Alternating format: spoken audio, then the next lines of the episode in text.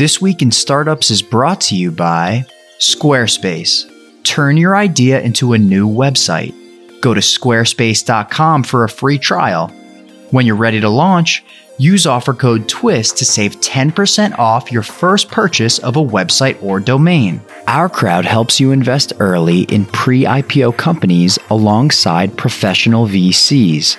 If you're interested in investing, you can join our crowd for free at OURCROWD.com slash twist.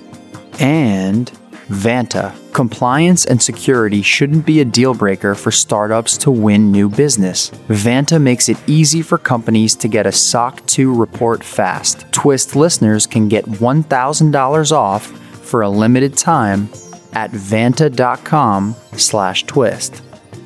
All right, everybody, welcome to another episode of This Week in Startups. It's our crossover episode with our friends at the Acquired podcast. Ben Gilbert and David Rosenthal are with us again. They co-host Acquired.fm. Ben, of course, is the co-founder of Pioneer Square Labs, PSL uh, Ventures, and David Rosenthal is an independent angel investor startup advisor. Boys, welcome back to the program.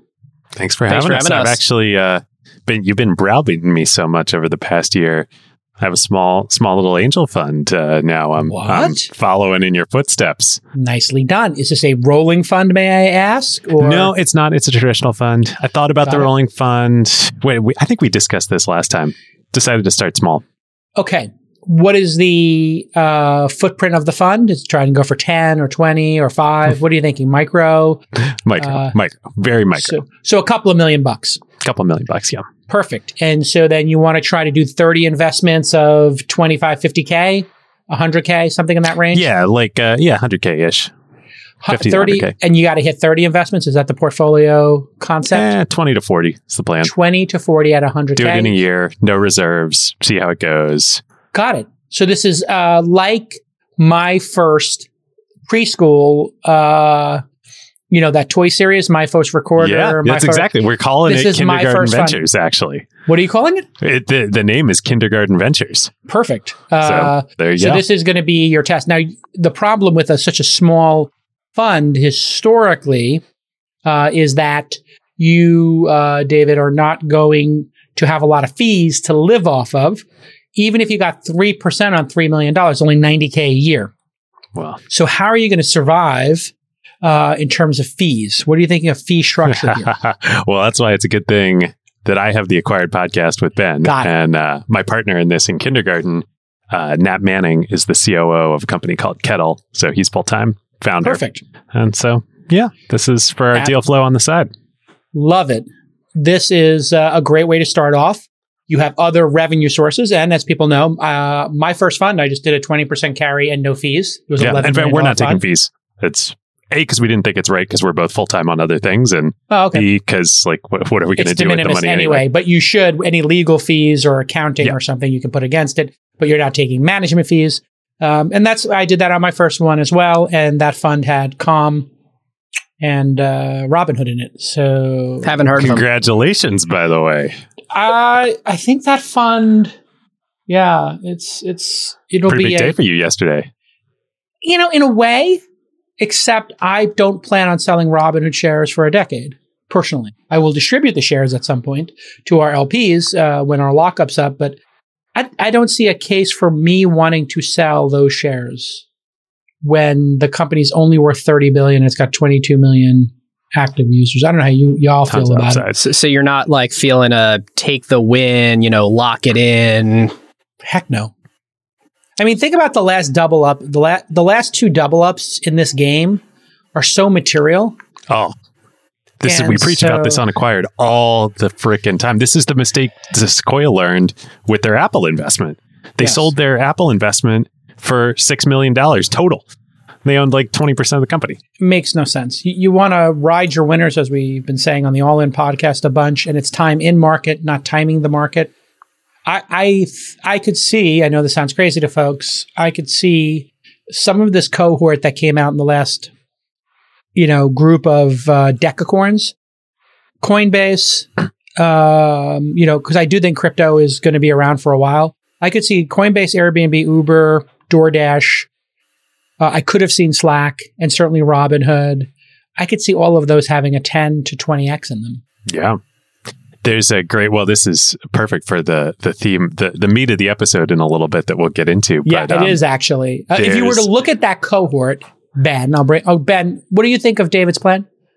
His little I think it's uh, a $3 million great plan. I mean, Why look, is it a good plan? What advice do you have for him? Well, there's so much opportunity just in the like acquired Slack alone from people pinging him and like pinging both of us and being like, "Hey, do you, I'm starting a startup. What do you think? I really like the pod." Um, that you know, it's it's a shame David hasn't had uh, firepower until now to take advantage of it. So I love the strategy. Uh, I also love. Uh, I'm a I'm a proud investor uh, That's right. Myself. Oh, And I you asked put a little David- 25 50 in there? You put a little Uh, 25 50? Maybe, maybe a little sub that. I'm I'm, I'm early on the journey, but uh, I got asked your David what capital commitments to make. wh- what can you promise me? Like, what's you know what what kind of reporting are you going to send me, and what's my portfolio structure going to look like, and portfolio construction going to look like, and you know what what stage are you playing at? And he just laughed at me, and he was like, "Yeah, I mean, I'll let you know when there's returns." So Perfect. I, I like the light lift that he's got going on. I, I like that as well. Now, to be an LP in a fund, I do think there's two things, you know, putting aside returns, we, we're going to be pretty sure David's going to get good returns. He's got great deal flow. He's established in the industry. Anybody who's a startup that wants to get 25, 50K would be, you know, wise to take his money. I think that's a no brainer. You, or, or even 100, you're going to add a lot to it.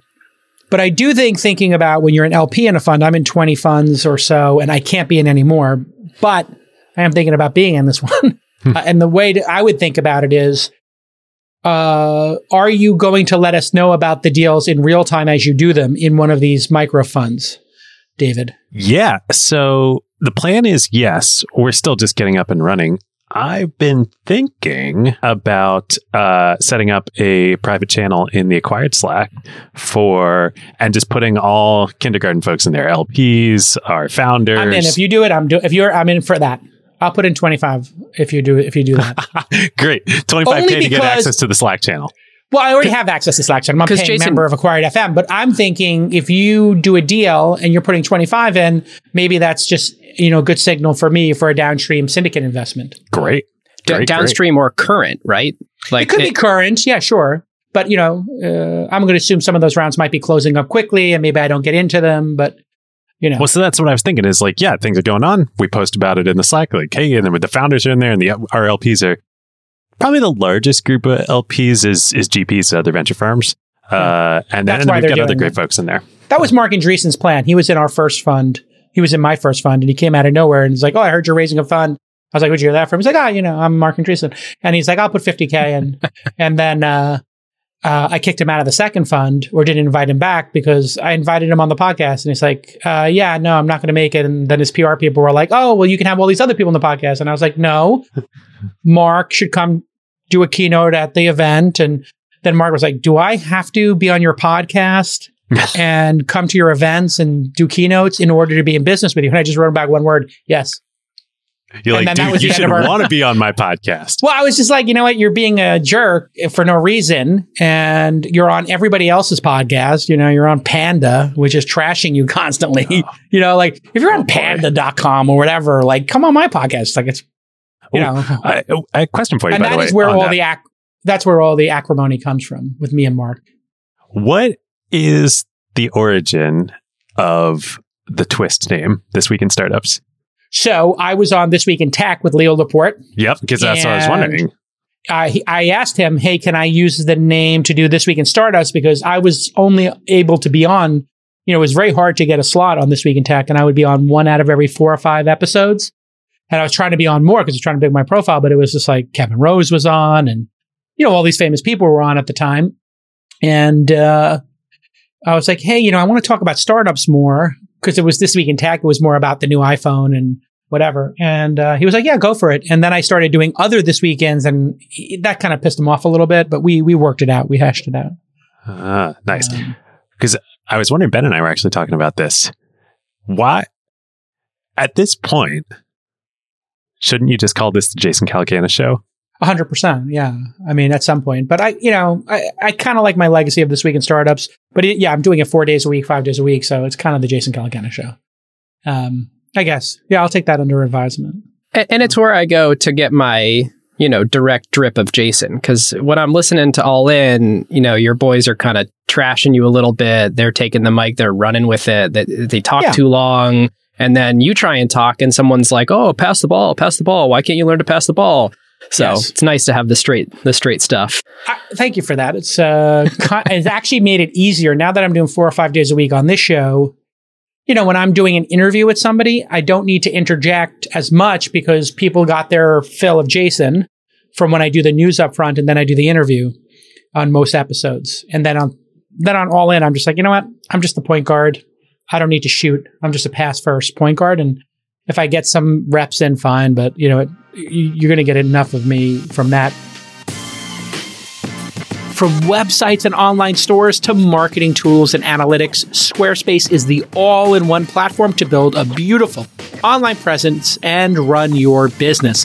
Blog or publish content, promote your business, announce upcoming events or special projects, and sell products and services of all kinds and more. They also have powerful e commerce functionality and everything is optimized for mobile right out of the box. So no matter what you're using, an iPad, a Surface, an iPhone, an Android phone, it doesn't matter. All these beautiful templates just work.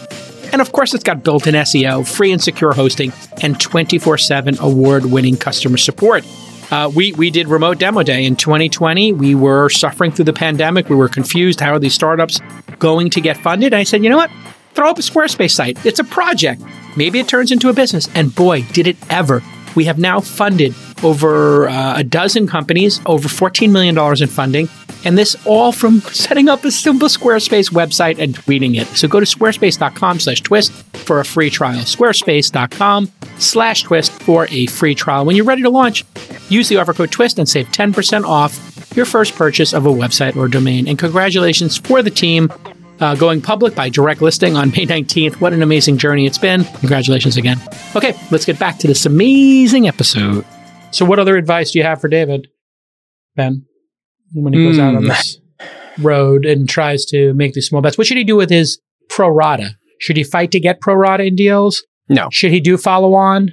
no, I don't think No, well, 'Cause look, the fund, I- but I, I think uh, getting pro rata in writing for a fund of that size seems a little bit silly to me. I think having like handshake agreements with the founders where you stay really close with them, you legitimately help the company during that round, and then you're there when the next round comes together. For if it's an investment out of this fund or an SPV or whatever, like it, it seems to make way more sense to me than, um, especially for checks of this size. I am going to somewhat agree, somewhat disagree. I agree that with the small checks, you're going to have a hard time in 2021 getting pro rata for a 25, 50K check. Most of the time, that's going to happen at what, 250 in a seed round? You get pro rata, 250K. You'd be a major investor in a one or two million. if you're lucky, round. I think.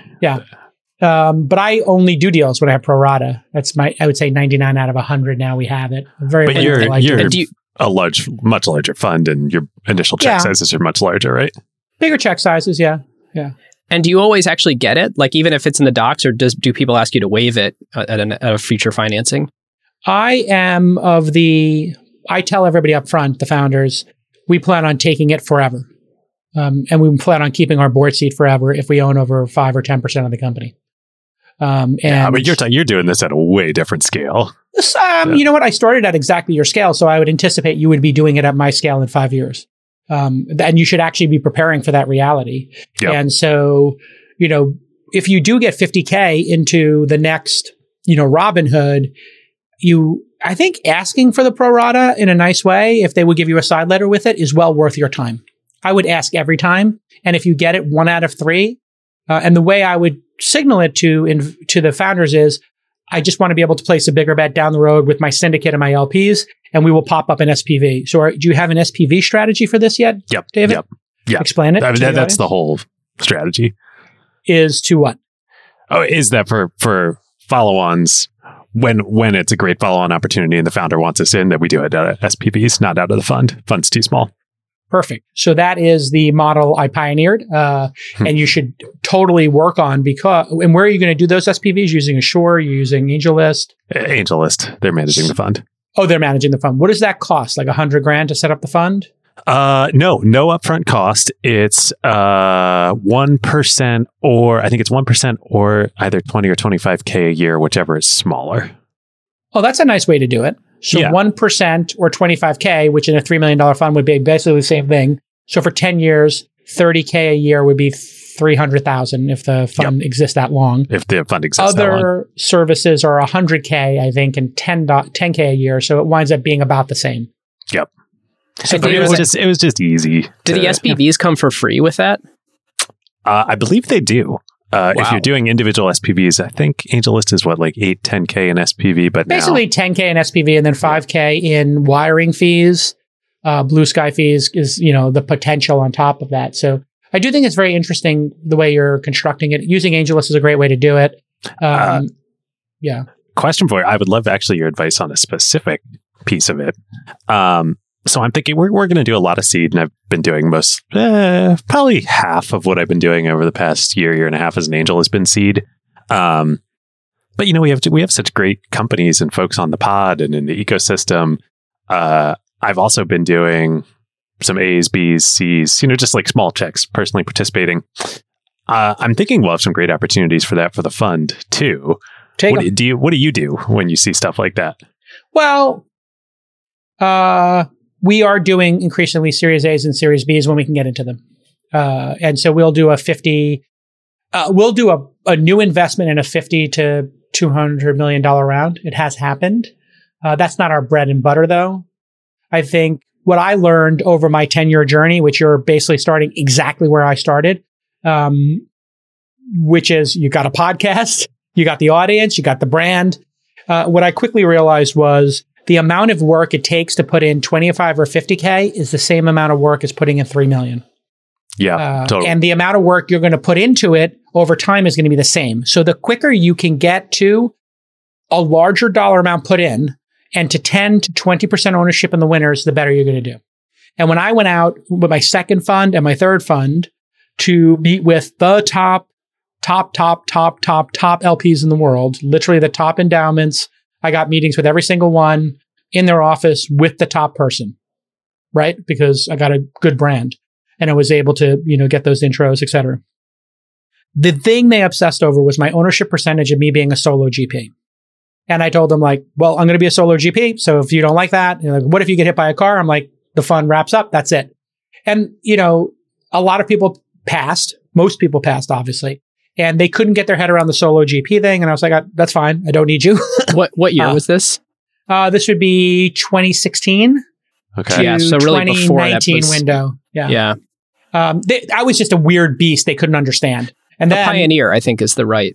okay, sure, yeah, you know, You- not for me to say, but you know, in a way, for all of like us. if you were, yeah, of course, like for me, like you know, it's not for me to say, but sure, yeah, pi- We'll say, course, we'll pioneer. say.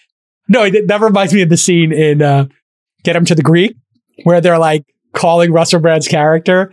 Um, like, you know, it's like, he's like, yeah, you know, I sort of was going for with this African child music video and this theme album, like kind of a Jesus, like an electric Jesus. I mean, it's not for me to say I'm Jesus, but it's sort of, he basically compares himself to Jesus. Oh, he's so funny. That's so Absolutely no self awareness. Um, yeah, as a rock star, it was pretty great. Um, but that was my big learning. And then they were like, "What's your fo-? All they wanted to know about was pro rata, follow on, et cetera. And I said, Because "Listen, I- these are the, the large institutional LPs. And and the reason they're asking that, Ben, is what? Why are they asking that question, Ben? Well, at the end of the day, this is not just a hits driven business. This is like a grand slam driven business. And so, to the extent that you are in one of the few companies that will matter this decade on an enduring global scale, it's about owning as much of those companies as you possibly can. 100% correct. They believe, they don't believe in spray and pray. They believe in hitting an outlier, the grand slam of grand slams, and 10xing on that. So that's how they make money is when they get into an Uber WhatsApp or whatever, or they're in a fund that gets into one of those with a meaningful percentage. That actually moves the, and they're the dealing with so much capital. You know, you're the Harvard endowment. You got 50 billion under management. Like you need Yeah. a lot to move the needle. Well, they, they, I think a lot of them are moving to a minimum of a $50 million check size uh, Yeah. for funds. That's like they're tiny. And I was doing a $44 million, I did a $44 million fund for a third fund. And then I realized like I don't really need them anymore because I can email my syndicate with 8,300 Totally. members and have whatever 20, 30, 40 million dollar fund popped up without doing any meetings. And then every time we do a syndicate deal, it does five times whatever the fund's investment was. So we did 12 syndicate deals in June. We're on track to do 150 investments this year and put over 100 million to work. so That's even though I have a 44 million dollar fund, Wow. I'm actually putting 100 million to work, which is sort of like being a GP with a 300 million dollar fund. Are you leading in most things that you're Most doing? things now, Most yeah. things, leading yeah. or leading, co-leading is probably the big yeah. thing See, now. that's the th- that's the big question I have. We're gonna have to see how things evolve. You know, I've been I was an institutional VC for over a decade. Hmm. All I did was lead, and it's been so nice not leading and following. And so the strategy here is follow, and we'll see how that Hmm. goes. what you really want to do is hit one and then offer it to your L, get a bigger allocation in all cases. So you find one you love, you're putting 50K in. Ask them if they would be okay with you syndicating to your top LPs and friends uh, another 250 and see what they say. Yeah. Uh, I did that for Calm and exactly those numbers. It was the first deal on AngelList from a syndicate was Calm, and that was my first syndicate. And I put 50K in. The syndicate came in for $328,000. Oh, Uh, $378,000 bought 6% of Calm Wow. which is a two billion plus return. It's a hundred twenty billion dollar position. It's the And biggest kept your pro return. Uh, we did a little pro rata, um, but we actually were able to sell some in secondary twice uh, along that journey to book some wins. So we still have eighty percent of our shares, and it's the biggest return in the history of AngelList. Although because AngelList and I don't have a good relationship anymore, they never talk about that. I think, but I have the number one syndicate in the world, no longer on AngelList, and I have the number one return in the history of AngelList. No return comes anywhere close to Calm. We're not saying you're Jesus, but you I'm know, not saying for- Jesus, it's not, not for for me to make say. that- not for me to say. But you should get on the SPV train immediately and say, if I could come up with, you know, 20 more people who put in 20K, would you be up for that? And just start that now because you're eventually going to get there and you're, and everybody's going to want you to put more money in. And, you know, David Rosenthal is a brand. They're going to want you to have more on the cap table. Just give the founders what they want. Give your LPs what they want.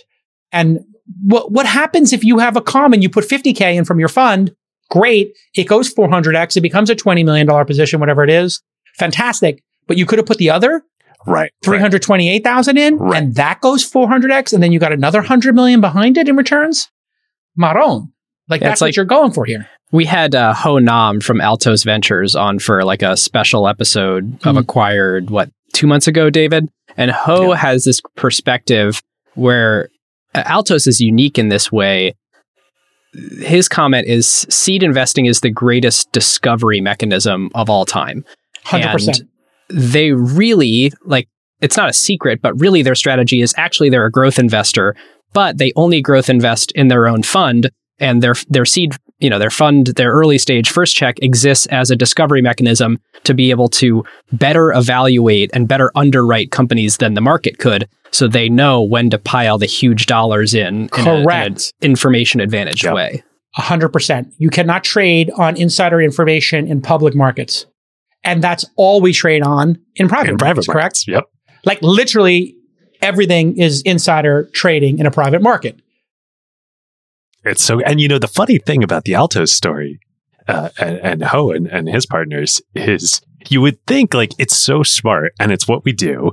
And you would think the institutional LP community would love it. It took them decades to get the institutional LP community comfortable with what they're doing. Yeah. To your point, you know, Jason, about like they're, Even if they're something makes sense, And it's logical. If it's different than the way things are classically done, it's very difficult to get people on board because it's it's new. It's it's unproven. Hmm. It might be better, but I do know the other thing works. Maybe not perfectly, but it works. So I'm going to keep doing the other thing. All around the world, tech companies are innovating and driving returns for investors. Well, Our crowd analyzes tech companies across the global private market, selects the ones with the greatest growth potential, and they bring them to you.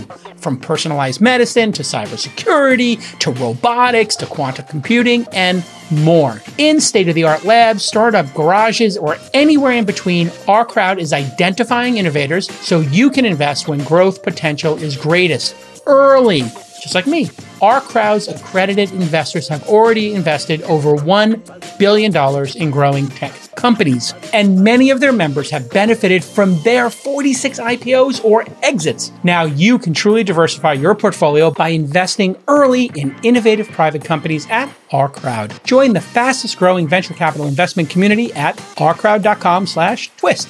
That's ourcrowd.com slash TWIST to sign up for free the more I watch what's happened, I realize I came to this realization the other day because I was like, I spent so much time on these big LPs and they don't appreciate me. They don't understand what I'm doing. They don't appreciate me.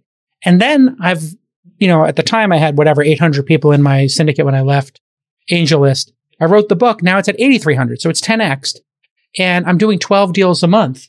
I, I mean, I'm doing more deals. Right. You're like a little a, Tiger Global over here. Well, you know, what happens is we, to exactly your point about Ho Nam at uh, Altos, we have 65 of our 325 portfolio companies raising money right now. I literally had to take Emmy winning producer Jackie off of the accelerator. And I said, I know you want to do four more accelerator classes this year. Do one and then spend the rest of the time working with the 65 companies in our portfolio actively raising. Wow. 65. I mean, think about the scale of this, Ben. We, we would normally have a dozen companies. And you know what happens when your companies are raising? They need introductions. Oh, yeah. That's actually the biggest choke point for a firm is that when companies are go- so okay let me take a step back VCs can be valuable in lots of ways. The way in which they are the most valuable is helping you raise your next round in the best way possible from the best investors with the best terms in the shortest time frame, or at least a time frame that is reasonable to help the company go back to building. 100%. And Perfectly said. So when 65 of your companies are doing that concurrently, I don't know how you also do a podcast because oh my god, you are stretched thin. I mean, we literally had to say to everybody, tell us, you know, like fill out this form if you're raising essentially. And then I just had to put Jackie on it for 80% of her time to just, I told her every day check in with 20 of the 65. Where's your fundraising wow. at? So, you know, literally Monday, check in with 15, 20, Tuesday, check in with 10 and 50. And let's keep this conversation going with them because some of them are going to fail and then some of them want us to lead. And in some cases, we want to lead. So yeah. this is, I think, David, the tip I'll give you is we require a monthly update in our side letter uh, which I'm not going to give any. There was a profile written about me and maybe some of the controversial terms in my side letter. I'm not going to give it any juice here because it was so poorly written. But you guys read it, I'm sure. And the, there were a couple of controversial things in there. One was that I require a monthly update. We require a monthly update. We've never sued a founder for not sending one, and we're happy to get four a year. What we do is we take the data, we put it into a spreadsheet. My team tells me, hey, JCal, these three companies triple, doubled revenue yeah. in the last four months. What do you think? And I go to those companies and say, Hey, would you like a million dollars at a $20 million valuation? We'll do a syndicate fund. We'll put in 150K. We'll, you know, we syndicate 850 and we're done. Wow. And so hmm. that is the big tip is you have that information advantage. Give an unsolicited offer. You know where I got that yep. from? I I've been thinking about this. I I, I didn't realize that, that you were at this. Who did point, I steal that from? Uh, well, Sequoia started that. Yes, with WhatsApp. Yep. The unsolicited offer uh, was the Sequoia innovation. So yep, you know they that's did it my, three times my, with WhatsApp. I think. So here's the thing. I've, i think I've, WhatsApp was three additional fundraisings, and nobody yeah. else was on the cap table, which means then Sequoia owned whatever percent, thirty percent. I don't know. It was insane. Which means they wound up owning. If that was ten percent, was that? Did they get fifteen percent of Facebook? We got to add Jim Goetz to our, our pool here. Yeah, we oh, do. Yeah, mm, yeah Jim so, Goetz pretty great. So here's the thing I've learned from like I've been thinking about this particular issue because I've watched a few great venture firms do it recently in in uh, companies that we've been involved with um, at at Pioneer Square Labs, and let's say like let's let's take a very negative view of it for a moment. You're like, Mm. Wow, these guys are just trying to come in at a cheap price and buy up their ownership before there's a competitive market for this equity. They're not quite giving them the next valuation price. You know, this is sharky. However, what you're actually doing is is pulling forward the uh, time that they could raise and basically saying, if you don't want to do the work, whatever, great. You can take my term sheet. Like, I'm happy because I get my ownership. You're happy because you get more mo- money in the door. On the other hand, the worst case, quote unquote, worst case scenario is it gets shopped and then suddenly there's a frenzy to fund this company that you're already a shareholder in. And you so win it's both just, ways. it's value created for you. It's value created for the company. It's a win-win. When I gave these offers, uh, I'll tell you the companies I gave them to: Fitbod, LeadIQ, Neighborly. Um, who else was in our portfolio that I gave them to? Anyway, I, those were a handful of them. All of them said, uh, of the four, the first four times I tried this, a grin, I did it with grin. Two of them said, okay, I'll take I'll the take money. it. Uh, immediately. The other two said, um, no, uh, it's too low. One said it's too low. One said, I don't want to raise money. The one that said it's too low, I said, okay, great. Take it, shop it, Shop say it. you have an Yeah. internal offer, and then come back to Yep. me. She Which did is four honestly, like, if you want to get a great external round done these days, like that's you got to do that. You got to be a- like, hey, my power move. insiders want more. I'm fighting them off. Exactly. So I did that, and it was only a million on 15.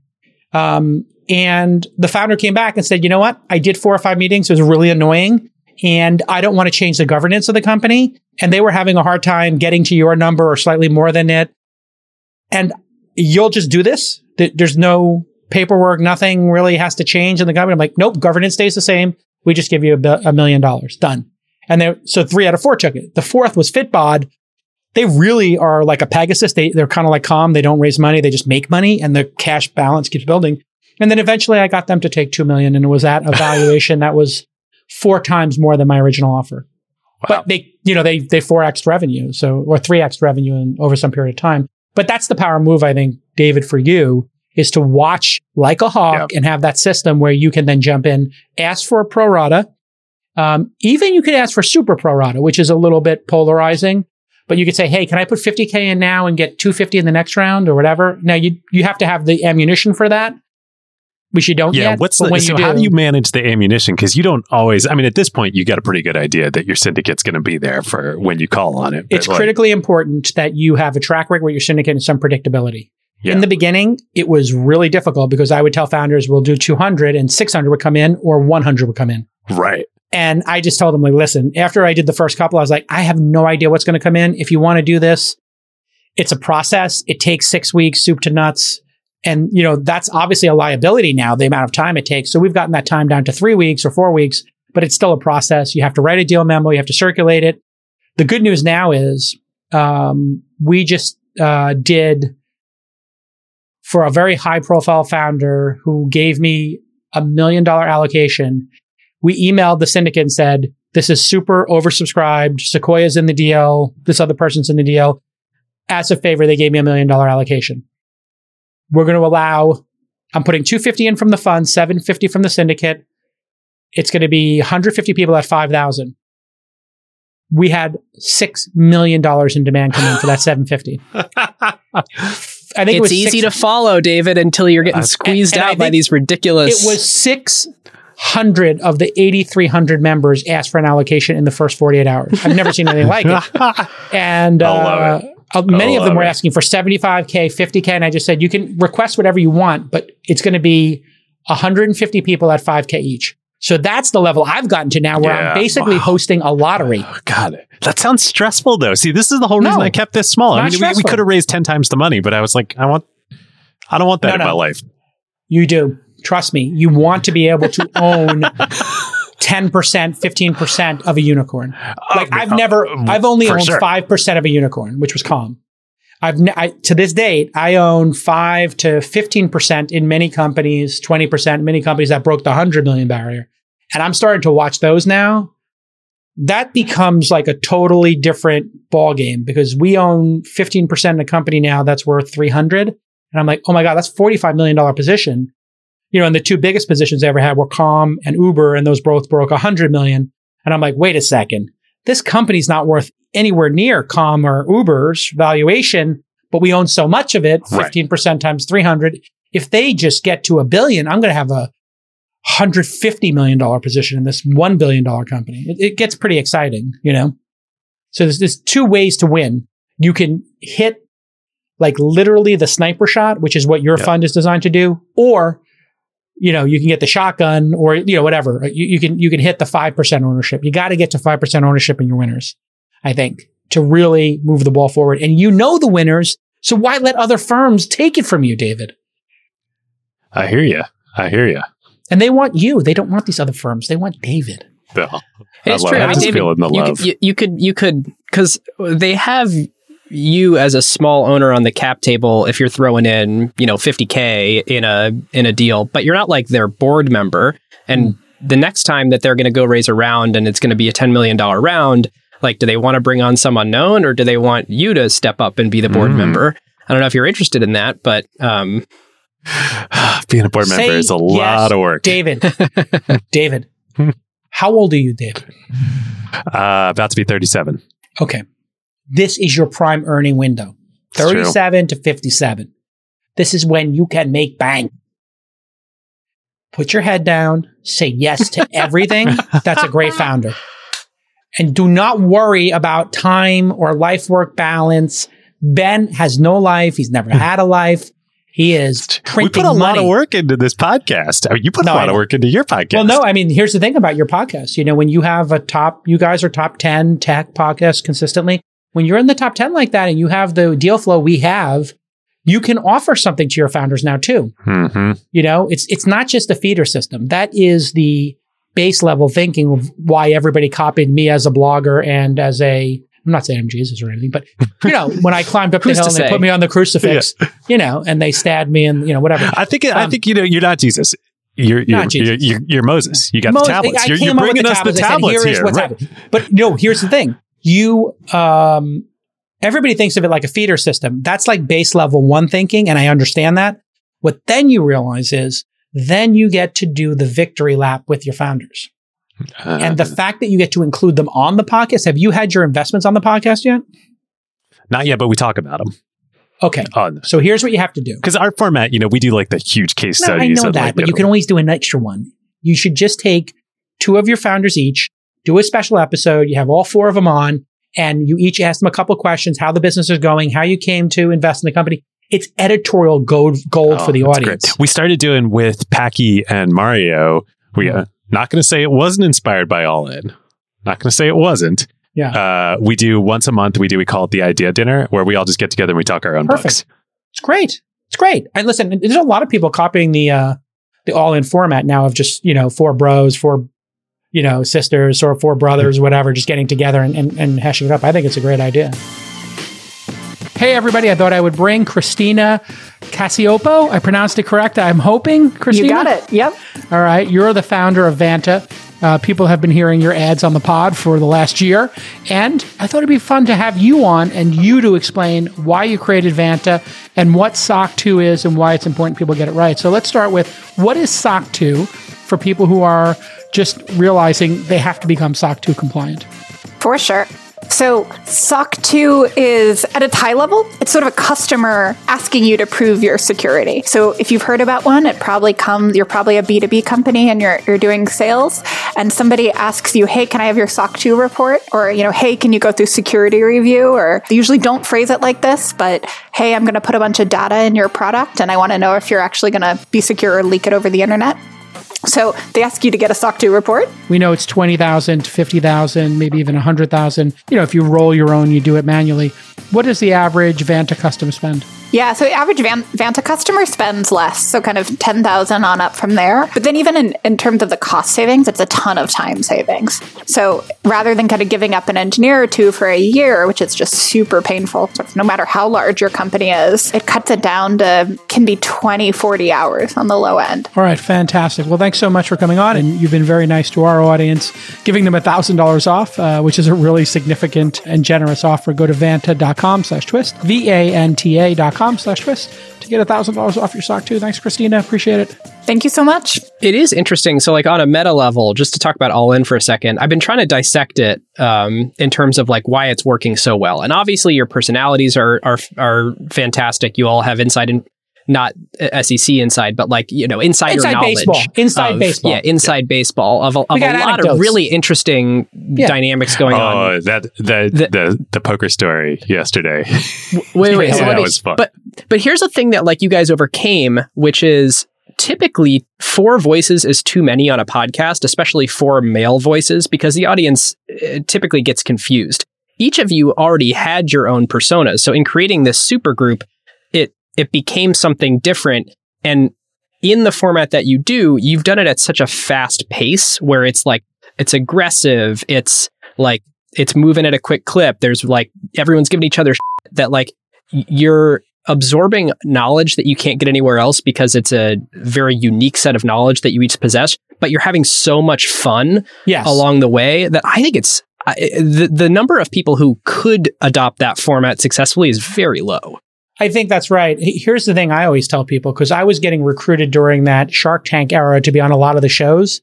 Like Planet of the Apps offered me to be on. I declined on that one. I did a show with NBC. I did a pilot um, with the Weinstein Company that didn't make it on air. Thank God.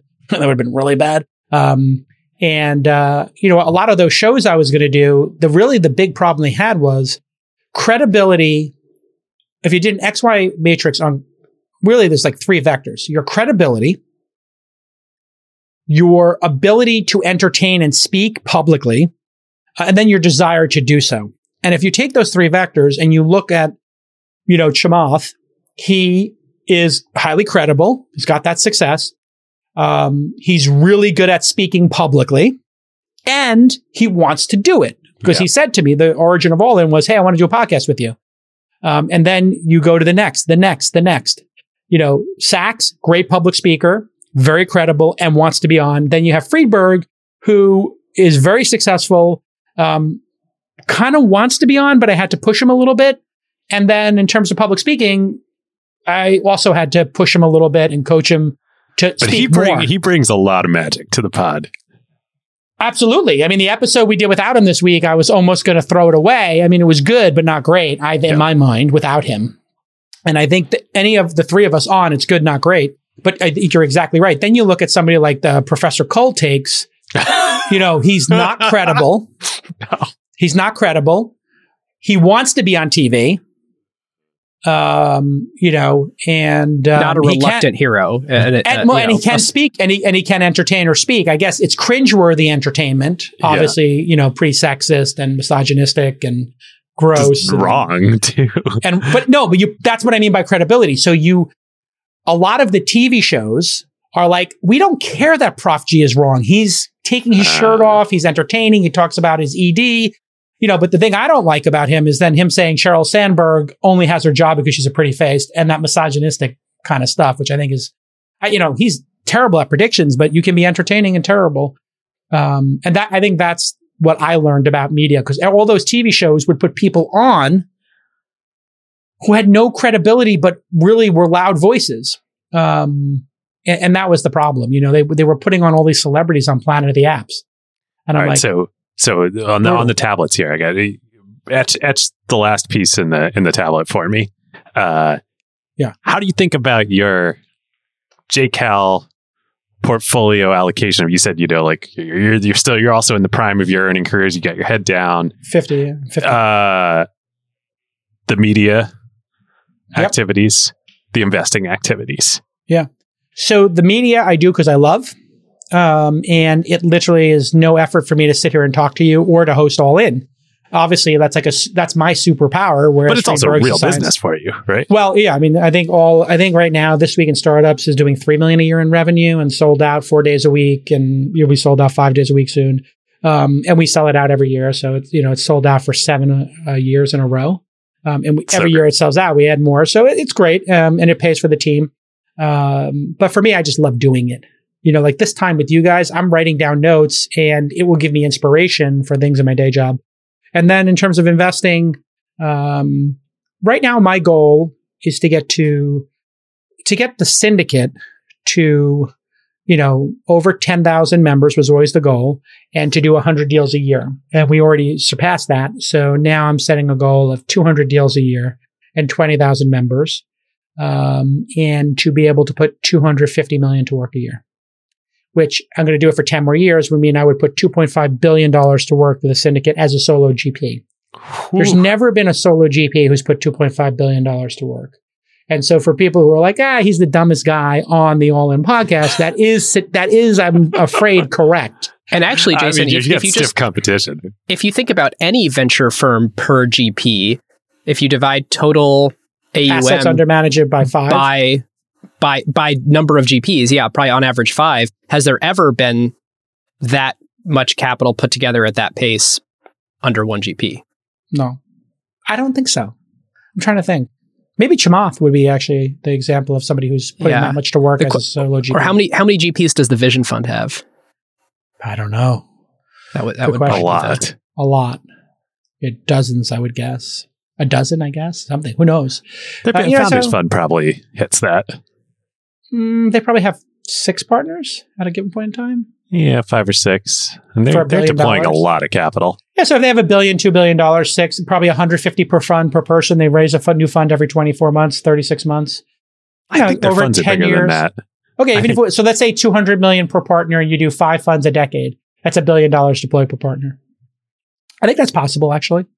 Um, so it's anyway, not that's two and it. a half billion, but you know, whatever. I mean, I, I think I could sustain it and enjoy it. It just, people have to get used to the fact that I am not the only person at the fund, which people are starting to get used to. Like, so when I go on vacation this time, I literally told the people who are in the middle of raising, Jackie will manage the raise with you, uh, and Heidi and whoever over the next, whatever, two weeks when I'm on vacation. And, you know, I can jump in if you need me, but oh, now now we're into an area that I'm extremely passionate about is uh, leverage on time. So what are Mm. what are the areas where you're like, oh, this is great. Like I can figure out a way to really scale this and get more leverage and have great people work with the company or work with the media. And what are the things where you're like, this actually is a core Jason activity that I cannot outsource?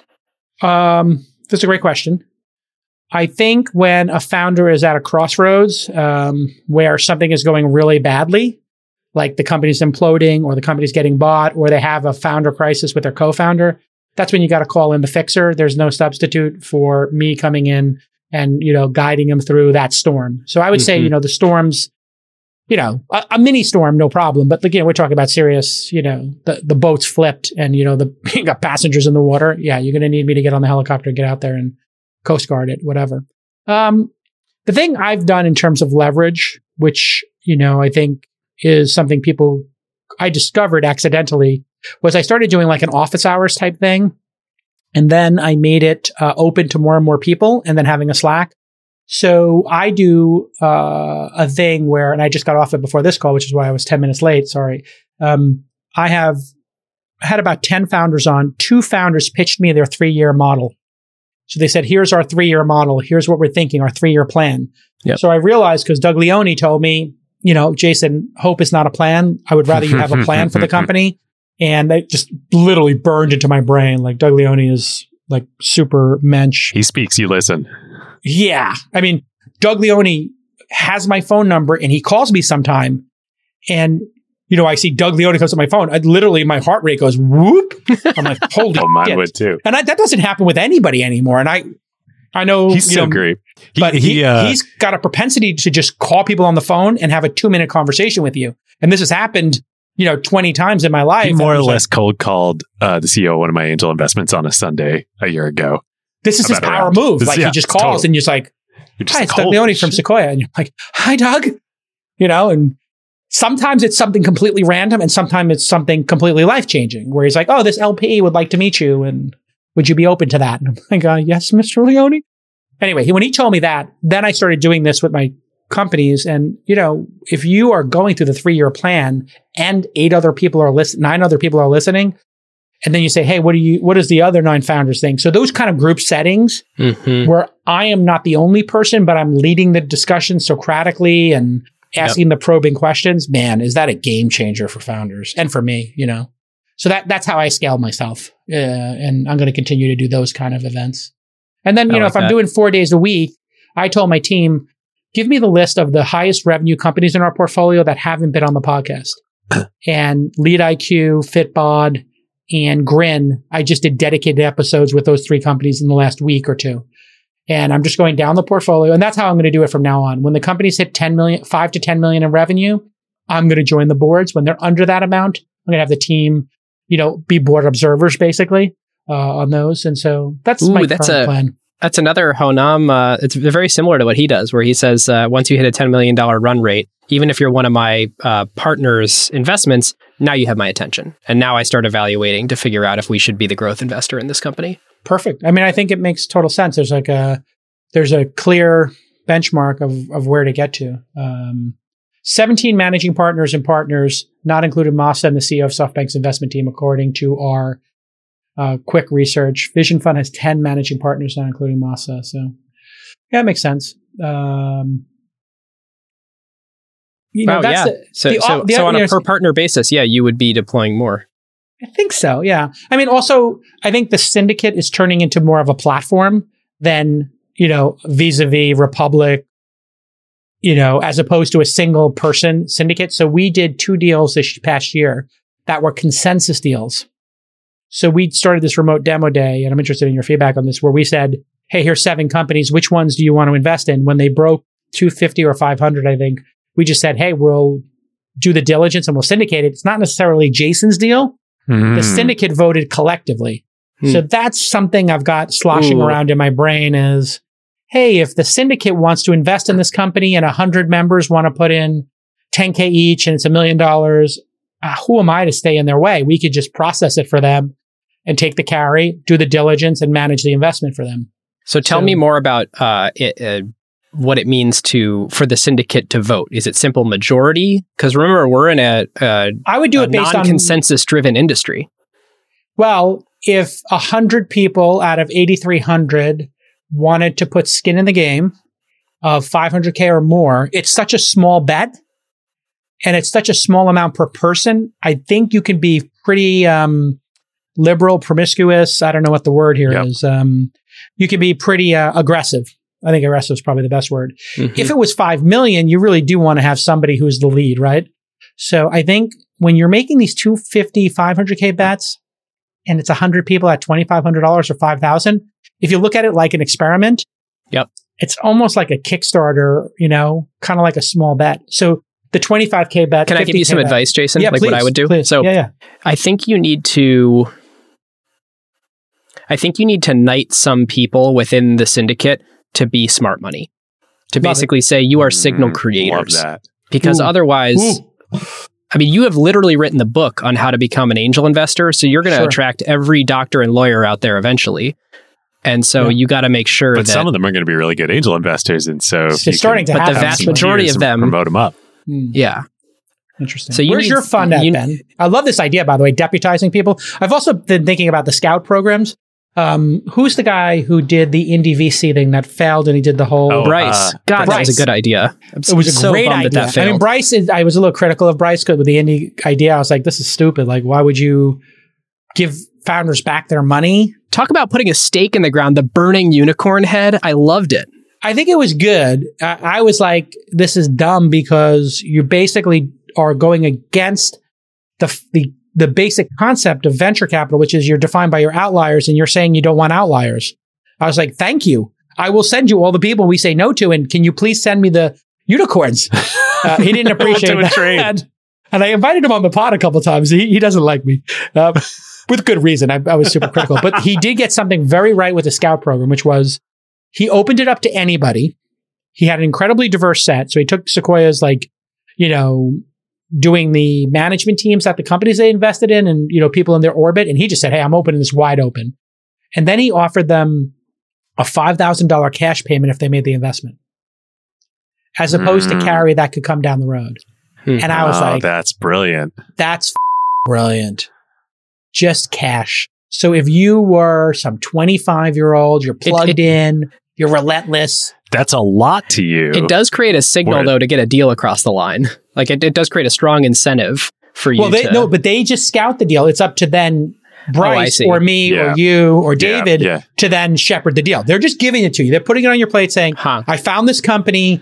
you know, it's it's going to be trading for free with you know for millennials and an app. You know, the end. And so I'm I'm going to steal that idea from Bryce. I think. That's a actually good that's a really good idea because it's asymmetric. Like to to a fund, your forty four million dollar fund, who gives you five k? Whatever that means 5K, nothing. great. Well, I was thinking But of doing to them, it 5K. means a lot. I was thinking of doing, let me see if you like this idea 10K, zero carry, 5K, 5% of our carry. Hmm. So one of 20 points, or zero cash and two points of carry, 10% of our carry. Just for scouting it and filling out like a basic deal memo. Feels like, and then they wouldn't be officially scouts. I got to come up with another name for it where they just are They're they're like um uh Moritz affiliates. talks about this. Uh, they're, they're your radar network.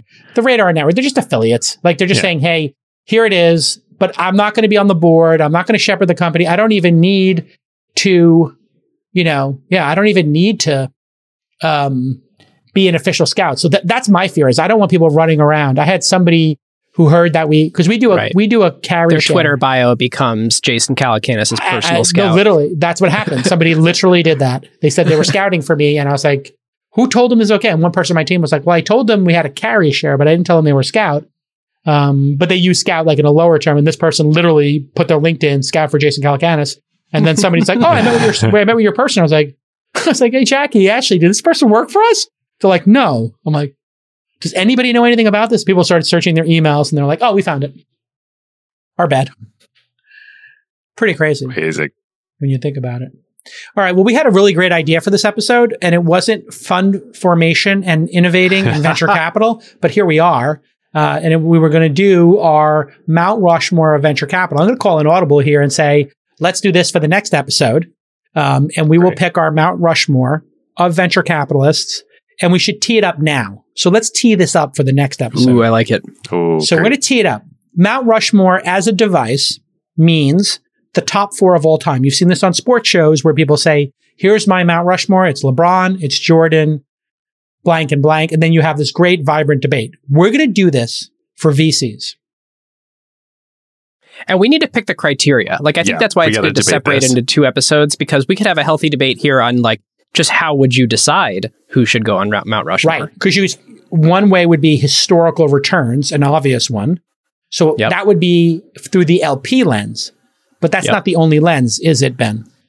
Or No, David? you could also take the founder lens and say, if I could take a check from anyone, all other terms being equal, who was the greatest four people that I would want on my board? Right. So, and we could even say, is it think- today? Is it alive or too. dead?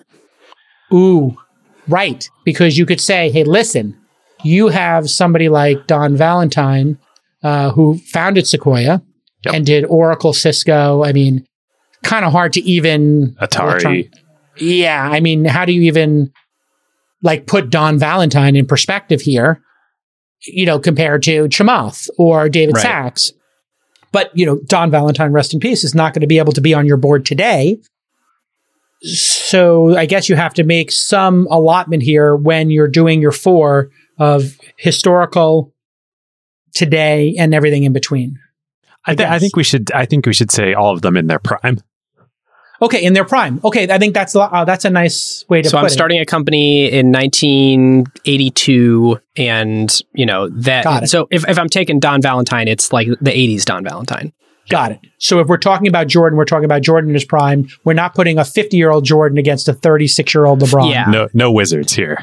Yeah. No Wizards Jordan. We're saying Jordan in the prime versus because some people are kind of retiring and Yep. Yeah. Yep. that makes total sense. So I, I is- think they. I think there are actually three though potential Vectors. uh, uh, vectors, and we should do. I think we should decide on one of them. One is the LP perspective. yeah. just straight up return returns. driven. Yeah. One is the founder perspective that Ben said, which is who do who do. It's a competitive round. I could have anybody. Who am I choosing? Most helpful. And I do want to add one caveat to this. It's not the most founder friendly VC. It is the VC who will help me create the biggest win for everyone. Yeah. Right. Right. Right. Right. They're going to, yes. So we're talking about 2007 Bill Gurley in his prime, you know, doing Uber and, you know, every other incredible company did during that time. Got it. Right. Okay. Because otherwise, you could have someone who's just going to like roll over on every decision and be your, you know, have your proxy, which is like, that's, that's not really what we're getting at here. Right. Yep. Okay, so those are two. And then I think the third potential lens Okay, here we go. is you're you are starting a five person venture capital firm. You are one of the four Oh. one of the five oh. GPs. Who are the other four GPs you want with you? Wow. That's a powerful lens. So you're saying I'm building my own fund from scratch. Yep. That's It almost the best one. That's like building an all star team. Yeah. That's the best one actually, because it takes everything into account. It takes the founder into account and it takes the LP. And I think you unlocked it, David. That's- so this is was thinking. basically I'm starting a five person venture firm. I'm one, David's one, Ben's one. We're each starting a new venture firm, alpha, beta, delta, whatever. Uh, I don't know who wants to be the beta in this group uh, or the alpha. what are we starting like a sorority? something. I'm just coming up with generic names. Come on, help me out here. Okay, we're starting oak, elm, and whatever. Pick another tree. Sequoia. Redwood. Gilbert, and Rosenthal. What do you like? Well, I guess, yeah. Calacanis, Gilbert, and Rosenthal. It actually sounds like a great law firm. That's a It great does, law right? firm. bunch yeah. of immigrants. Twelve hundred bucks an hour. We're gonna need a retainer here. Um, but I like that. We each pick who we would want in our new venture firm to build around. I do like this one because it, does take the others into account. The question is, do we care how these characters interplay with each other? Like, can we pick some Well, oil yeah, you and have water to think here? chemistry. You do have to think Yeah, yeah. chemistry, how they work with you, Mm. how they work. Are they going with to stab you in the each back? Are they Other, gonna- yeah, no, you. I mean, are you going to have four alphas? Maybe they can't work together. It's definitely something to think about. Um, you know, like, hey, listen, Keith Rabois is a heck of a VC, but Wh- what are you about you're to not say? putting Keith Rabois and Chamath in the same firm. oh, I mean, what the be- f- happens if you have Rabois and Chamath in the same Monday morning meeting and they're trying to decide on investing in a company and Keith tells Chamath he's an idiot and Chamath tells Keith he's an idiot and these are two of the Oh. most successful guys. That's like having Oh, I would love that. That's like having Kobe, Kobe and LeBron or Kobe and Jordan on the same team. There's only one basketball.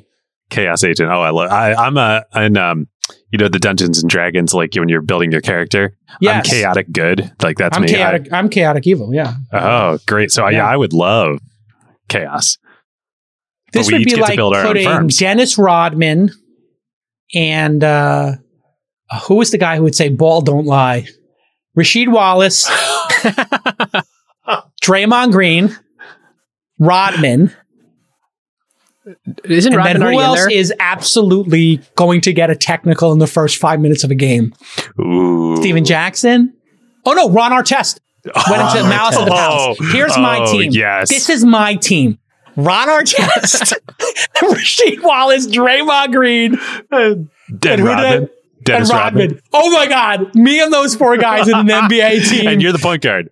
Literally, the four of them are absolutely getting technicals and getting two of them are kicked out of the game. We're playing three versus five. Oh my Lord. but yeah, Stephen Jackson's the only one who actually can, I think, he's the only guy who actually beat up a fan in the history of the. yeah, Artest choked a fan, I think. Uh, no, wasn't that his the coach? Oh yeah, you're talking about Sprewell. Oh, that's pretty well. that yeah, was yeah, yeah. Sprewell. Sprewell choked uh, PJ Carlesimo. PJ Carlesimo. Yeah. But from what I understand, PJ Carlesimo said something. Uh, this is the inside story in the NBA that nobody knows. I don't know if this has ever come out, but I know people in the NBA. Let's just say PJ Carlesimo may have said something that was choke worthy Ooh. to a player. Yeah, yeah, that'll do it. I don't Who was that? know that that's true, but uh, uh, the people I know in the NBA said, you know, that. Listen, I stand Spree. I'm just leaving it at that. I sim for Spree. Great.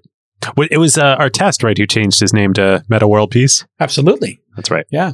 Yeah. I mean, all right. So let's give everybody a tease. We're going to give them a tease. And and maybe this will be good because then people can tell us too if they feel like we're forgetting people that they would want Yes. us to include in the in the discussion. All right. So I, here's what I think would be a good idea. We each do one pick today, but let's read down the list, just a scratch list here, just a starting list. Don Valentine, obvious. Uh, ben, read the next one. John Doerr, That's a layup. Oh, yeah. David? Mike Moritz. That's an obvious one. Bill Gurley, obvious one. Peter Thiel, I mean, Facebook, Twilio, Palantir. Okay, now we're going to go to the East Coast for this next one. Fred Wilson, I representing mean, New York on. Twitter, Twitter, Tumblr. Coinbase. Oh, Ooh-wee. Coinbase. yeah. The question on this one is: Are we talking Bond Capital or Kleiner Perkins? But Mary Meeker, and the question is when when was she in her prime? Well, you know, she was not an investor and was an analyst, but she was a great analyst. She's only been doing venture for a decade. I think we can say we could we could get her during her Morgan Stanley days as a Ooh, VC. That would be a wild card because she eventually did move to VC. But if she had left in her prime, she was playing the wrong sport. You know, she should Yeah. have been at a VC firm probably. was but she yeah, the, was she the lead analyst on Amazon for their IPO? Uh, I think that Good was question. Gurley. I think that was It was Gurley. Gurley. So what Yeah. was what what what IPOs was she? I mean, probably everything. dur- Yeah. Probably Yahoo and all those kind of companies during that time. Um, Blue Mountain Arts. Gift Blue. Mountain Arts. Forgot about Uh, okay. Uh, so then you got Jeff Jordan from Andreessen Horowitz, uh, Which- Airbnb. I, Uh, I- so far, and David and I just finished our two-part Andreessen Horowitz uh, uh, back-to-back five-hour extravaganza on Acquired. Are they I 13 noticed- funds? Uh, I know they're Uh, 18.8 billion under management. I a big think in terms of the numbered early stage funds, they're on either seven or eight right now. But then they've got bio, they've got crypto, they've got growth, they've got the Yeah. cultural leadership leadership fund. But Jason, I noticed here, I don't see Andreessen or Horowitz on here. I just see Jeff Jordan on this list. Whatever. I got beef with Andreessen and Horowitz. Uh, they wouldn't come on the pod. They're PR people. Who's the woman who runs all their PR? Margaret, fantastic. Yeah, Oh God, I Jeff. Though, oh, we, we gotta we gotta her. talk up Jeff for I a can't stand her. I find So- her incredibly annoying. Jeff jo- Jeff had maybe She's the one who jerked me around. They wanted me to have Oh. all the partners on and have and I had to talk to her constantly. No offense, but you know, listen, I'm Jason Calacanis. I don't only talk to the PR person. I got Marc Andreessen's my LP, and then you're putting me on your PR person to like beg for scraps and try to convince them. And then they're like, she tried to horse trade with me a whole bunch. You know, have this person on the pod, and then maybe we'll have him. And I was like, you know what, I'm out. Yeah. You know, It does I'm, I'm sound like- beyond this. Like, I, I'm done with you guys, like, and gals. It's enough. Like, I Do don't want to so- negotiate. Do you ever send them deals or are you just done no, done? 100% I do the opposite. And I Oh, told that wow. to them. Well, the other thing that happened was I, this is the thing that really pissed me off. There was, I was moderately pissed off about them jerking me around about coming to a conference or coming on the podcast. oh, are you going to talk about the Uber Series B? Anyway, I, I think no. we should take. I think we should do Well, a okay, diversion in a second. sec and Let me just, about. okay, so I'll just say that. That to me was like just super annoying. And they were super annoying about it. And it was disrespectful, I felt, to me, because I work really hard to put on these events and they're free for founders. And you're showing up at everything else. And the second piece was then Margaret or Margaret or whatever her name is, like jerking me around and trying to horse trade with me to get their other partners and their terrible books that nobody reads, that they buy 10,000 copies of to put on the, you know, list. And I was like, yeah, no, I'm out. Uh, uh, but the thing that really got my goat was Marc was like, yeah, send us companies, send us companies. This is when they had their first fund second come. I send three companies, two of them. Marc gives the founders over, Bates and switch the founders, where Marc replied to the founders and said super nice things to the founders. The founders get excited. Those two founders flew in for meetings. Marc didn't show up for the meetings Ooh, junior partners, whatever, show up. In both cases, they said the meeting was incredibly short. The founder, the partners were rude, di- were disinterested, and they felt like they had to take the meeting and couldn't end it fast enough. And that to me was, that was it. I was like, you know what? If I'm going to have this bad of an experience and my founder's going to have this bad of experience, and I told Marc, I'm taking every company that's a unicorn. I'm bringing the ball down court. I'm sending it to Sequoia, to benchmark, that'll really get them riled up. no, I did. And I was like, listen, Bill Gurley shows up for me on the podcast. Sarah Tavel comes on the podcast. Anybody I ask at Benchmark, Sequoia comes on the podcast or they come to the events.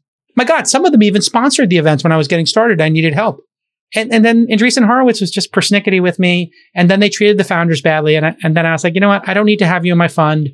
You said it directly to me, Marc, that I do, you don't want to come to my events and you don't want to have to be, if you don't come to my events or show up for me on the podcast, uh, then you can't be in my fund. Yes. I just decided right at that moment that I don't need to have this level of like, I mean, who's Morgan Andreessen? Give me a break. You know, like, I'm sorry. Like, you're not that important. Ben Horowitz is not that important. You're not as successful as Sequoia or Benchmark. Your returns are much lower than theirs. So like you're you're the 15th. I mean, in terms of capital under management, they're incredible. In terms of performance, they're far behind everybody else, right? I mean, isn't that what you Uh, learned? Well, we, your, well, we we did the math. No, they they're uh, they're, they're doing they're second good. tier in their returns. They uh, that was the I'm knock not on sure them for a that. long time, but they returned eleven billion dollars on Coinbase, and All right, we'll you see. can't really Okay. argue with that. The, the the the base case that we came up with, Dave, is it okay if I spoil it yeah, a little bit? go for it. Yeah, spoil it gets a bit more people So- to sign up. So they've raised uh, almost 19 billion in funds. Uh, We really can only do analysis on the first like 8 billion raised because the Sure. rest is recent or bio or stuff that we weren't. Yeah, yeah, you're at. in the bottom of the J curve. Yeah. makes sense. So of like stuff they could be liquid on, and we don't know if they've actually distributed, but on stuff they could, th- they've returned at least, and these are estimates, 25 billion from that eight, with So the 3x. potential for like 10 to 20 more. Okay, so there'd be a four X fund. That puts them in the top twenty percent of funds. Yeah, top top tier fund. with a lot of, as we were talking about earlier, with just like a lot of Like, dollars. like, this is the just from their X's are top nice, 10. but I mean, if you're a three X fund, that's fine. I mean, I returned on my and, first. and again, I'm saying their yeah. absolute worst case scenario. These are the returns from their top 10 companies. I mean, it's still no Sequoia or benchmark, just on a IRR basis, is what I would say. on IRR, yeah, yeah, well, more I mean, if dollars you were if you were an LP and you could put money into only one firm, Sequoia, Benchmark, or Andreessen, you would do it in that order. It depends how much money I have to put to work. If it's a lot of money, I'm putting it to work in Sequoia. If it's a little money, I'm putting it to Eh, work eh, in okay, let's pick 10 million or 100 million. Okay, yeah, so you're debating Sequoia versus Benchmark, right? Benchmark is smaller, Sequoia is bigger. Do we care You about would- multiples or do we care about cash? Okay, just let's play the LP game here for a second. We're all LPs. Here's your choices in their prime Sequoia, Benchmark, Fred Wilson, and Andreessen. Who's last? And we're assuming all of them are are doing the same deal with me on carry. Same deal on carry in their prime. Se- by Fred Wilson, you, you mean USV as a fund? or- USV as a fund, yes. You would you would pick it in the order of what? We're talking about Benchmark Sequoia, Fred Wilson Union Square, right? Or just Union Square, and Andreessen Horowitz. And are we talking about today? Or are we We talking all about in know their who's last. Who we all know who's last on that list for LPs. Dead last on that list is Andreessen Horowitz. And we all It's know who's first. It's Sequoia. So then we're debating two and three, correct? the number of times on our Andreessen episode that we use the um, "If you're going to come at the king, you best not miss" line about Sequoia. Yeah, they missed. But anyway, let's do it. Let's do it right now. You, you listen. You guys don't have to worry about your relationship with Andreessen because you did your show already. In all honesty, who do you pick as your number one in For in each of the firm's primes. in their primes? You can be an LP. and, Oh, all right. you can well, be an here's LP. The, you here's the rank 'em. wild card: is that uh, w- w- there's a reasonable chance I'd want to say Andreessen Horowitz today because I think their prime is the next 15 years. Okay, fine. W- w- Let's take it as in the last decade. Who are you making your bet on? Like if Web three is a thing, Yeah, they're if best crypto's a thing, then they're going to be the best. They're they are best positioned. yeah. Unfortunately, crypto is a total giant scam, and there's no actual use cases out of NFT. So that's. I think it's actually going to blow up in their lap, and it's going to result in a ton of lawsuits. That's my best guess. I think they're all their crypto investments are going to be, you know, aside from Coinbase, which is a legit company operating. I think a lot of those projects are just never going to actually materialize. That's my my gut. I think it's going to be a. I think it's going to be like, what was the thing? What was the big uh, investment that Khosla did, uh, and he just got demolished? Ethanol. Was he Oh big- yeah, yeah, yeah. He did all those a ethanol of funds those, or whatever, yeah, or yeah. you know, at that time. or the Kleiner Green stuff. well, who would be your in, in that four? What would be your one, two, three, four? If you could be an LP, well, let's just say it this way: if you could be an LP and only two, what are you picking? I mean the the whatever the 2007, 8, 9 benchmark fund for sure. I mean that Hmm. i- in their prime, Hmm. like that wasn't that fund a 12x? You're going to go Sequoia and Benchmark. I mean, that's basically it, I think. And Fred will Yeah. be very close. I think the Sequoia be close. fund with Airbnb and the like might have ended up being better. WhatsApp, yeah, YouTube, WhatsApp, Twitter. but but yeah, Hmm. Sequoia is definitely number one. All right, let's go down the rest of this list. Wait, wait, wait. I'm Enough sorry. trashing it's, Andreessen. it's, it's 25x gross. Benchmark's 2011 fund. Ooh. 25x cash on cash. And you're sitting here talking about Andreessen Horowitz's 3x, 4x best worst case scenario. Like that's that's the joke of all this is Andreessen Horowitz spends all this time doing marketing themselves, and markets out there creating clubhouse groups and their It's- own news site and their It's so funny. Jason, because before when Dave and I were like, "What should we talk about on Jason's show today?" I was thinking like it'd be fun to kind of like equate what Jason is doing as like the pioneer to what An- Andreessen Horowitz is doing now. This combination media empire, venture Yeah, fund, whatever. I mean, investor. I'm not. Listen, I'm not sour that they're copying me. It's, I take it as flattery. You're Moses. You got the tablets, and I everybody's take just it as reading from flattery. What I do take offense to is that they didn't show up for me and they treated my founders poorly. And then also then they're just-. Yeah, and I also think they blocked me from Clubhouse. Which thank you for saving me money. but I really wanted to be on that deal at the time. oh, oh, boy. And I think they were like, I eh. think we talked about that on our first episode. they together. never invite me into any deals. They never show up for me and they treated my founders poorly. And then I All right. look at Sequoia, I look at those other firms. All right, we, I. I They're regret always ever me. bringing up. Why did you Horowitz. trigger me? I'm so sorry. Let's keep going down the list. Yes. So after Jeff Jordan, we've got Neil Shen. Sequoia China, Big Sequoia time. China. You guys Monster. going. You guys read. Alfred Lin, Sequoia Early Stage Huge. US, Huge. back to back, two days back to back IPOs with Instacart and DoorDash. Or Airbnb and DoorDash. Yes. It's like uh remember the the Tom Emanski instructional videos on ESPN in the 90s back to back to back national It's champions. Yep. It's crazy.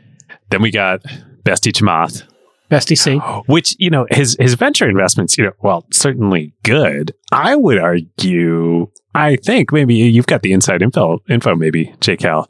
His non-venture investments even better. His call on Amazon, his call on Bitcoin, his call on Tesla. I think that's why he wanted to create a firm that was not limited to early stage venture. So yeah, Yammer, Slack, Box, Virgin Galactic, all good, Oh, great. Yeah, but all great. Uh, I'm but, you know, j- th- this idea of a crossover fund where he can just Yeah. put money into anything he thinks is going to go up. I think that's why you know when they talk about him blowing up social capital or rebooting it. I think it was very much like he was doing the traditional venture thing, and he said, like, you know what? I think there's something that I would enjoy more operating, Yeah. which is the this is a box conclusion I that I don't want to fit myself into. I mean, do you guys think I could work at a big firm? Like, you think any of the big firms would like to have me as a partner? I mean, obviously. It's I mean, it's, some wouldn't. it's too hard once you've done your own thing to do Correct. it. Correct. It's just it doesn't work. All right. Aileen That's. Lee, Cowboy So- Ventures, pretty so good. on Chamath, by the way, I do want to say, like today is his prime. So like if you're picking Yes. Chamath to to be a part of your your five man 100. firm, that's that's today Chamath. Exactly. Aileen Lee, Cowboy Ventures, great. Yep. Vinod Kirsten Khosla. Reed, fro- Forerunner, amazing. Yep. Vinod Khosla of obviously Khosla. I mean, I think he was the most successful venture investment ever with Juniper at one point in time. Yep, at uh, at Kleiner. He he was it, it was Vinod and John Doerr at, at Kleiner. They were, They were just killing it. But I, that. Juniper investment, Juniper Networks, from what I understand, was at the time like a sick hit, like a crazy. Let's we'll try and pull some data for next time on on that one. oh yeah, Yeah. that'll be good. Obviously, your boy David Sacks, who by the way I also Killing it. think would be today. Like I, th- I think that's part of the Yes. magic also of All In is all of you are currently on i- your own rising stars. So it's not like you're pulling at anyone from Although you know their, David's their glory angel days. portfolio pre-craft Oh, unreal. is unreal. Oh, it was unreal. I mean, he was. Unreal. I mean, a lot of them were the Series Bs, though, uh, in addition to Angel. So you keep that in mind. Like, I mean, still, you do the Jason- Series B in any of we these just companies, got doesn't done matter. talking we just got done talking about all that matters is getting into the binary course. companies of, our course, decade I agree. I agree. I'm just saying it's not a competition or whatever. But yeah, uh, no, he's done pretty, ama- pretty amazing. Yeah, Keith Rabois, keith fellow who, PayPal Mafia. Sounds like- unbelievable. jason obviously is putting in there uh, along with chamath and uh, let's see annie lamont and from Oak. Don't know her.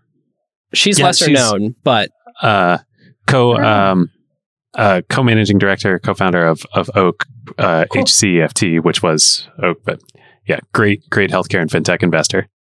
chris sacca who i think Okay. may have had the best multiple on a solo gp fund of all time with his investments in in twitter uh, twitter and uber out of the same Yeah. small fund Yeah, I mean that that he had Twitter, Uber, and Instagram in that fund. Oof. Yeah, Insane. that. And it was Yeah, like a I think $3 it was million an- it was fund, a- right? It was an eight million dollar fund. I think he only deployed six or seven, and I think it became worth a billion. So it was like a hundred x fund. Which my first fund was a hundred x too. If you look at my scouts 650,000 invested turned into 110 million. So It's so weird. I don't see the name Jason Calacanis on no, here. no, no, because it was small dollars, you know, like it, it, if, it, if it had been 6 million deployed, it would have hit that. But For yo, the record, anybody, we told Nick we, we we wanted JCal on the list. no, but, I don't think I would be on this list right now, to be totally honest. I think it's, you know, my best days are ahead of me. all right, You know, what we got last in the original list, sticking in the angel investment category, the OG, the original Super Yeah. Angel, Yeah. Ron Conway. I mean, I think that makes sense. I don't know the numbers. From what I understand, he had such a small amount of Google, it actually wasn't material, but the Facebook was Mhm. material. I think that's the what you know. You, you never know with this you know back channel, but it was like I think he had ten thousand in Google or something. So depending on how long you held it, you know, Still it wasn't like a hundred k check in the angel round of Google. And then our uh, two, or So- no, uh, Ben, Yeah, you so had one addition before I, the show. I show. added Jim Breyer from Accel because I Sure. think like Peter Thiel gets a lot of glory from that Facebook investment. Accel had probably the single best venture investment of all time in there. yeah, I don't know what that resulted in today's dollars. I mean, that's the thing I'm thinking about with all these investments is I'm starting to think two decades now uh, in all my Hmm. investing. Ten, you know, six to twelve years as private companies, and then ten to twenty years as public market companies is my current thinking of how to hold these. I mean, if you're going to end up with a Facebook, Amazon, Apple, Microsoft, Google caliber company, Never sell. I mean, you just can't. Yeah. Those companies are growing faster today than they have in the last decade. Absolutely. Breyer led Facebook's 12.7 million at a 98 million dollar valuation. So I guess he owned it 10%. Pretty wild. And it's worth a trillion now? Or what, what is Facebook? Yeah, I don't know. That's the thing I want to do some research on is what Accel's liquidation in from Facebook was, or at least their distribution. All right, I'm going to have lunch with Ho Nam. oh, Ho's While you were talking about He him, I just, the best. Did this happen publicly on Twitter? No, I just Uh, literally DM'd him you on slid into the Twitter DMs. while you guys mentioned him. I was like, I don't know this guy. And I just wrote lunch question mark. And he was like, sure. This is why Jason's Uh, been so Ho is the checked out best. this episode. He's just like been DMing the whole time. No, I'm not ch- I checked out. I'm engaged. You- oh, what's this new theme music? Let's listen to your new theme. Oh theme wait, wait, music wait! We got we got from one more though Spielberg. that we added during Oh. the episode. We got Jim Goetz. We uh, how Of can we course. forget? Mm, Got yeah. Got to have him on of there. Another Oh yeah, okay, do we want to have? Sh- should we have young Spielberg and Mike Taylor play out this episode? We absolutely have to play. Out. All right, listen. Oh. Thanks for coming on the show, boys, and we will do in two weeks our venture investing uh, Mount Rushmore, building a new firm. Us plus four, five person firm. Who do you put on it? Super Group Ventures. Supergroup Ventures. When I'm back from my trip, uh, here we go. Taking us out, young Spielberg, who got the truth. Bye bye. Who got the truth? Is it you? Is it you? Is it you?